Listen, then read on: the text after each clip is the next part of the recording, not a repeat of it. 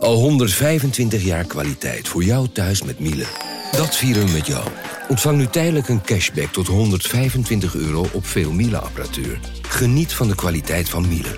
Voor perfect verzorgd wasgoed en kleding die veel langer mooi blijft. Voor een stralend schone vaat, even perfect als jouw diners. En een stofvrij thuis waarin echt hygiënisch schoon de standaard is. Check miele.nl voor alle feestelijke aanbiedingen. Hey podcastluisteraar. Ook op zoek naar een relevante invulling van je schaarse luisteruren? Tune dan in op de podcastserie ESG, even samengevat van BNP Paribas. Wij, Marloes en Aldert, spreken daar duurzame voorlopers en wereldverbeteraars. Waarover dan? Nou, bijvoorbeeld of we ooit duurzaam kunnen gaan vliegen. En waarom koeien in de stad nou een goed idee is? Dat en meer elke twee weken in een nieuwe aflevering. Dus abonneer je. ESG, even samengevat.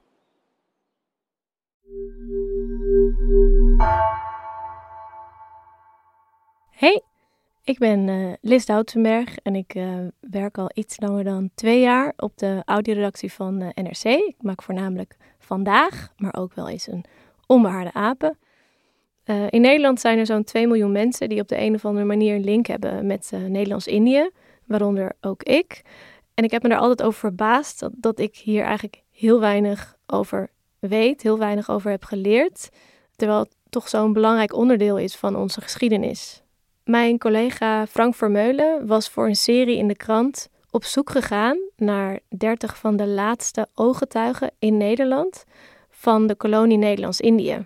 En ik was benieuwd of hij ook audio hierbij had opgenomen, omdat ja, de stemmen en de emoties dan nog iets meer tot je doordringen. En dat was zo. Het was een hele ambitieuze aflevering, uh, want we hebben heel veel geschiedenis in 20 minuten gepropt. Maar ik ben heel blij dat we het gedaan hebben, niet in de laatste plaats, omdat tien van deze mensen die je hoort in deze aflevering inmiddels zijn overleden. Dus dat wij hun stem nog hebben kunnen gebruiken om deze onderbelichte geschiedenis te vertellen, dat vind ik persoonlijk heel waardevol. Vanaf de redactie van NRC het verhaal van vandaag. Mijn naam is Egbert Kalsen.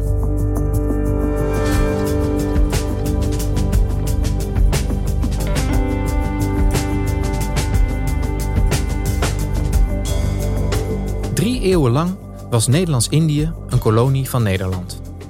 Oud-Indonesië-correspondent Frank Vermeulen sprak 30 van de laatste ooggetuigen die er 80 jaar geleden bij waren, toen Nederlands-Indië tijdens de Tweede Wereldoorlog werd bezet door de Japanners.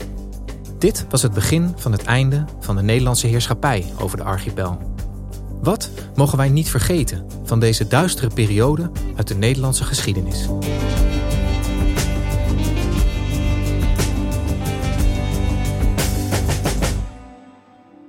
Geboren 12-12-1921. Ik was een babytje van drie maanden toen mijn ouders naar Indië gingen. Dit jaar is het uh, 80 jaar geleden dat er een einde kwam de facto aan de kolonie Nederlands-Indië. Want in maart 42 uh, viel Japan de kolonie binnen en werden de Nederlanders onder de voet gelopen. En voor veel mensen in Nederland op dit moment, voor de huidige generaties, voelt die uh, kolonie Nederlands-Indië als iets uh, wat je op hetzelfde niveau kunt zien als de 80-jarige oorlog of zo. Want ja, dat is gewoon lang geleden.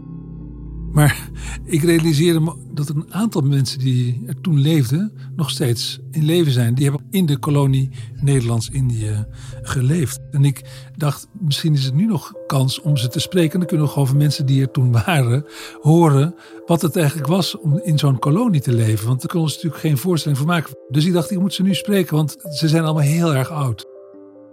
Vader zei, laat je niet op je donder zitten door die blanken en ik denk dat ze toen gered is door het feit dat ze half Indonesisch was. Je realiseert je niet de heftigheid. Dat komt later. Ik heb het allemaal gezien en gedacht het erg, maar ik heb geen trauma. Mijn zusje wel. Ik realiseerde me dat er in Nederland 2 miljoen mensen moeten zijn die op een of andere manier een link hebben met de voormalige kolonie. Het is iets wat veel mensen aangaat en, en tegelijkertijd is het paradoxaal genoeg zo dat in het algemene beleven het lijkt alsof er nooit een kolonie is geweest. Het geldt ook voor mensen van mijn generatie.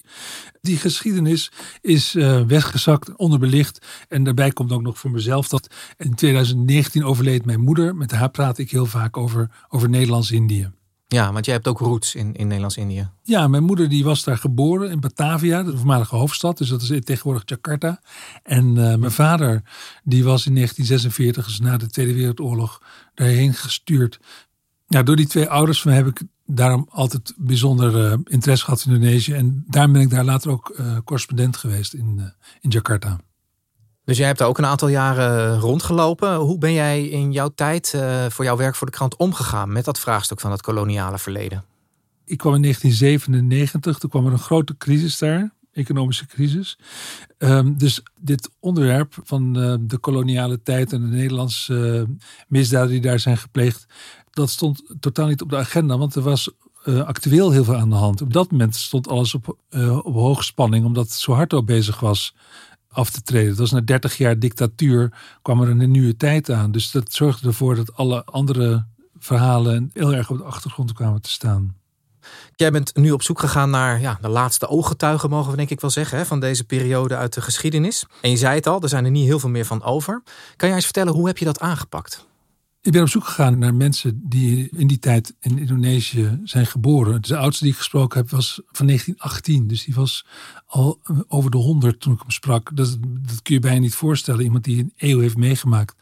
Fascinerend om met zo iemand te kunnen praten. En zo successievelijk van het een kwam het ander. Ja, en het zijn allemaal mensen, je hebt ze hier in Nederland opgezocht, hè, al die mensen. Ja, de selectie is daardoor vertekend. Er woonden in Indonesië natuurlijk voornamelijk heel veel Indonesiërs destijds. 60 miljoen of zo.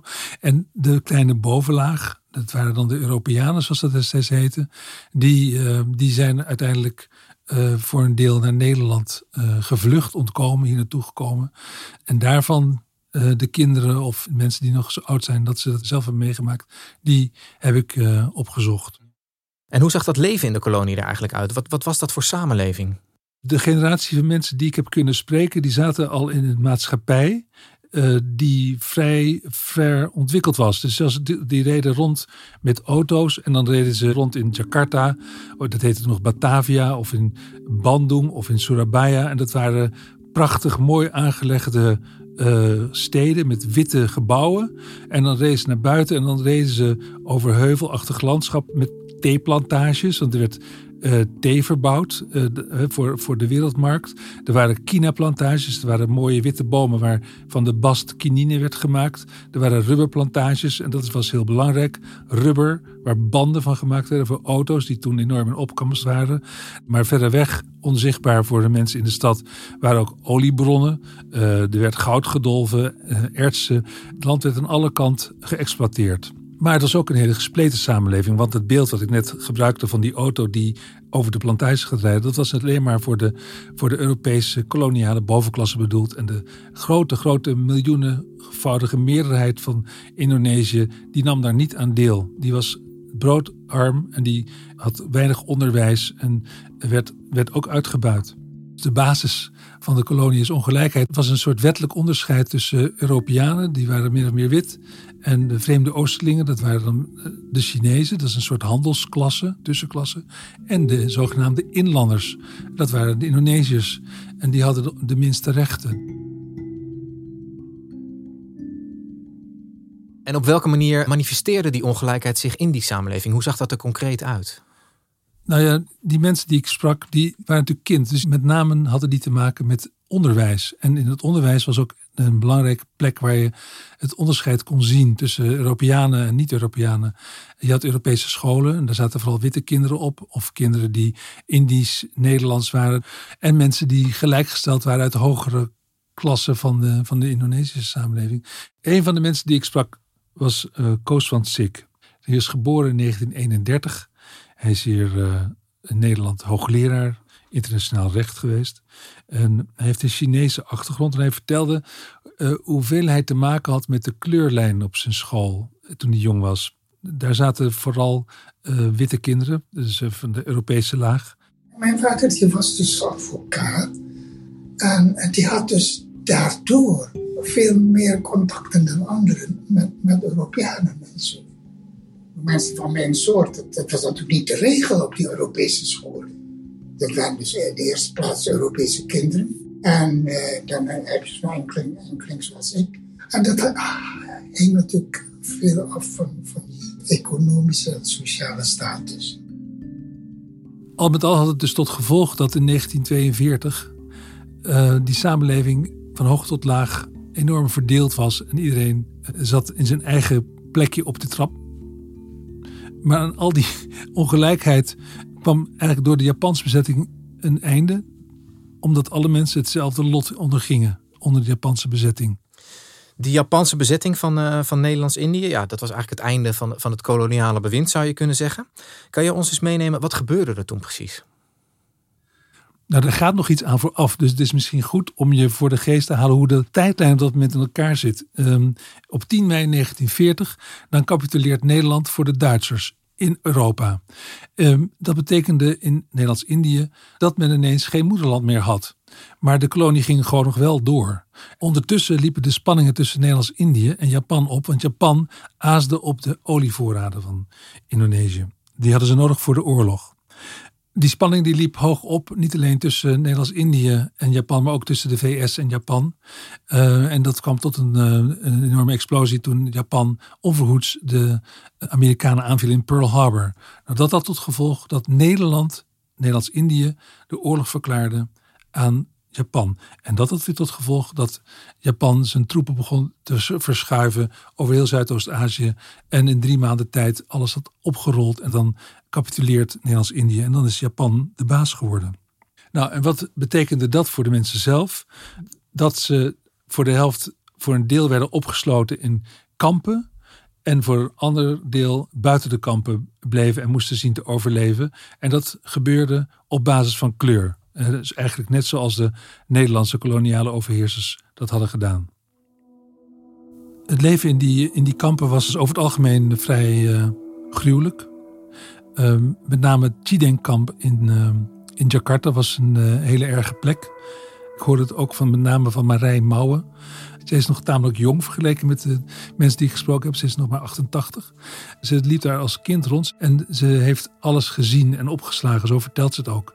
En het lijkt erbij al wel of ze haar, uh, haar gevoel heeft losgekoppeld van de dingen die ze zag. Want ze kan daar met droge ogen over vertellen over de meest gruwelijke details waar je nu nog van schrikt. Bij die kompelan moest we heel lang in de zon staan. En één moeder van me die viel flauw. Toen kwam er een Japan en die scheurde zo met zijn bajonet open. Die stak zijn bajonet erin en scheurde het open. Weet je, ik wil niet zeggen, want dat kan ik niet, dat hij met opzet haar kapot gescheurd heeft. Alhoewel, ik weet dat hij, dat heb ik ook gezien, heel veel vrouwen hebben die Japan gemarteld.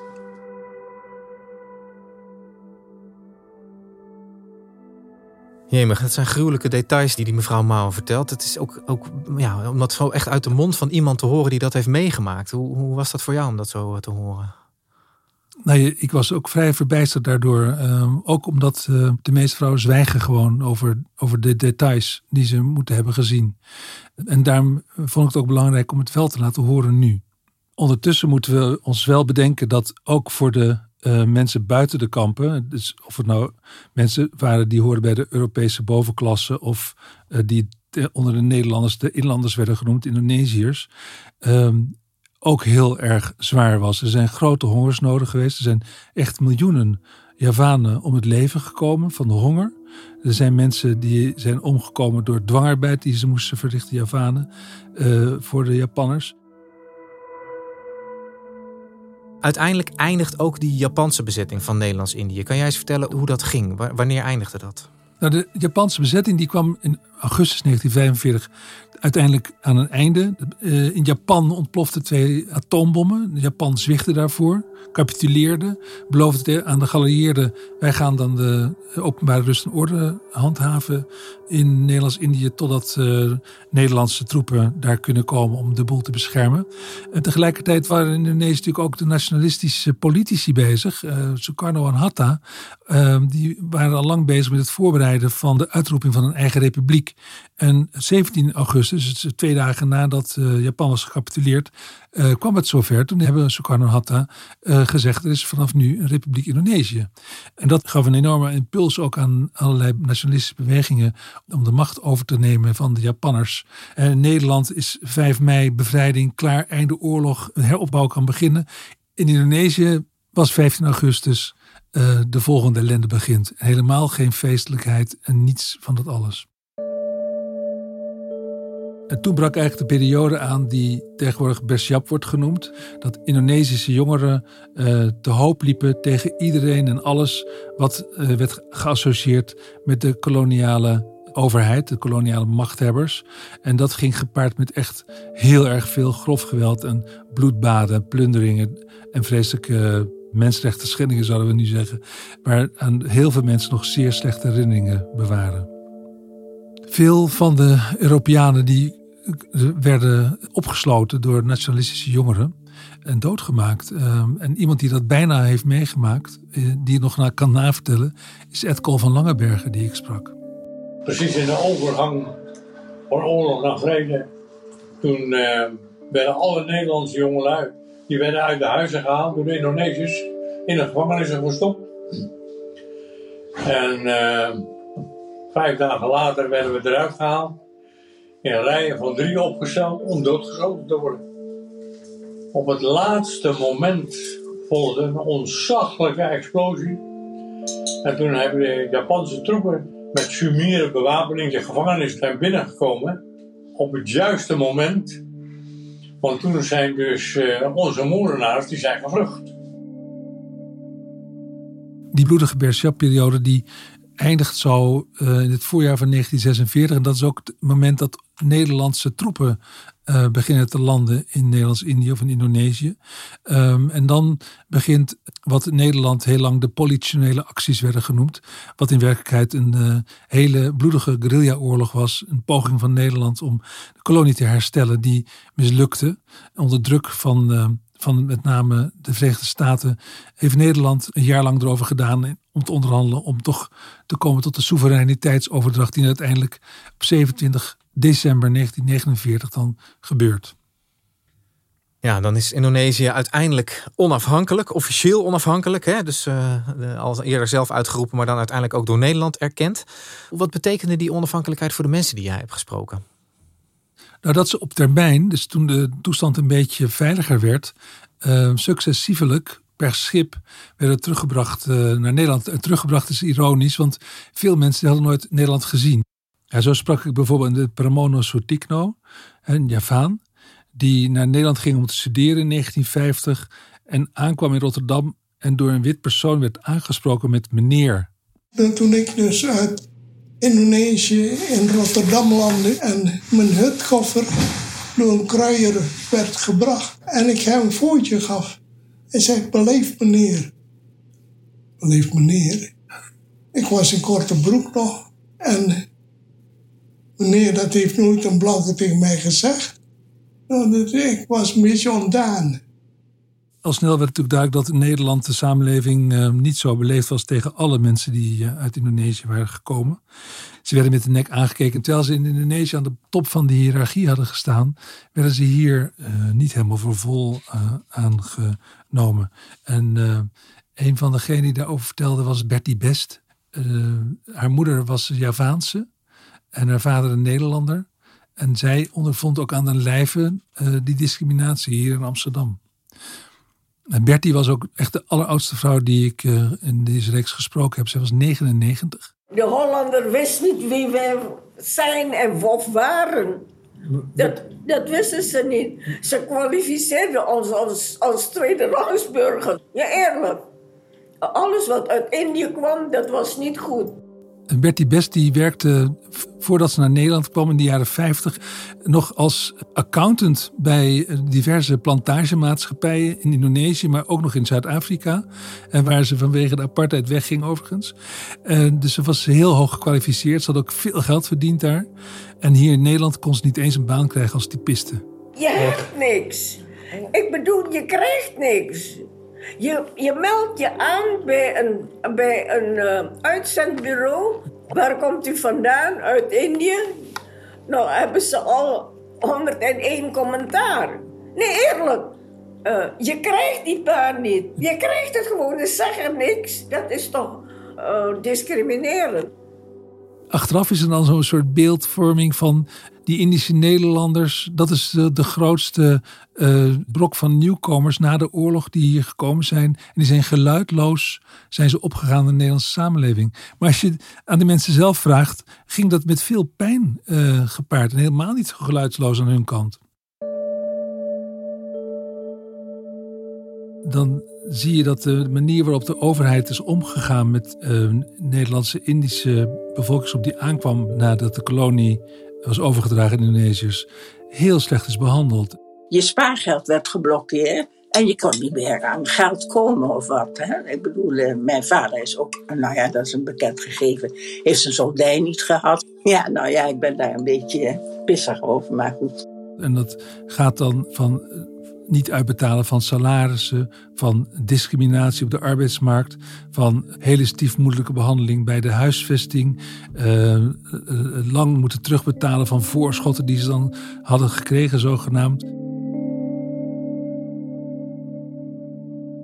En jij hebt 30 mensen gesproken die dit allemaal van dichtbij hebben meegemaakt. Hoe is het hen in het, in het latere leven vergaan? Want ik kan me voorstellen dat dat je niet makkelijk loslaat.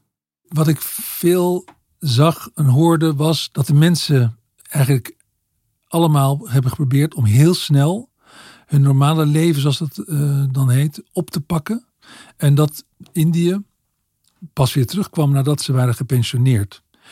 Dat ook de, de, de pijn en de, de gevoelens die daarbij horen, ook pas boven de 85 uh, gaat opspelen. Veel, veel zeiden dat ze eigenlijk hun hele leven nog niet over gepraat hadden. En je merkt ook, en dat zeiden ze ook in, veel gevallen, dat ze het heel fijn vinden om eindelijk die last kwijt te raken. En die ze eigenlijk aan hun eigen kinderen vaak niet eens hebben verteld. En dat heet altijd uh, cliché het Indisch zwijgen.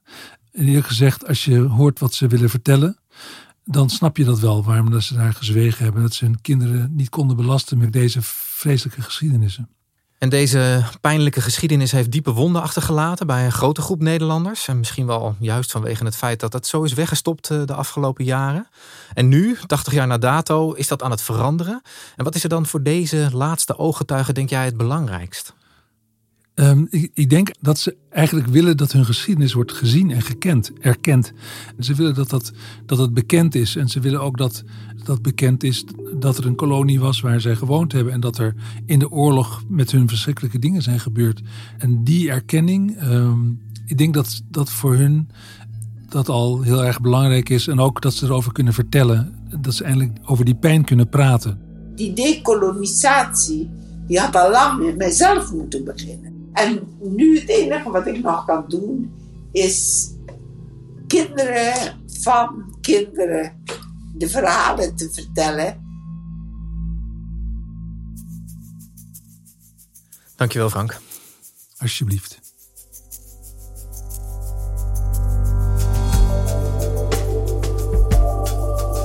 Je luisterde naar vandaag, een podcast van NRC.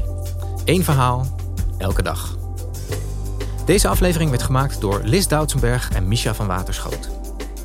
Dit was vandaag, morgen weer.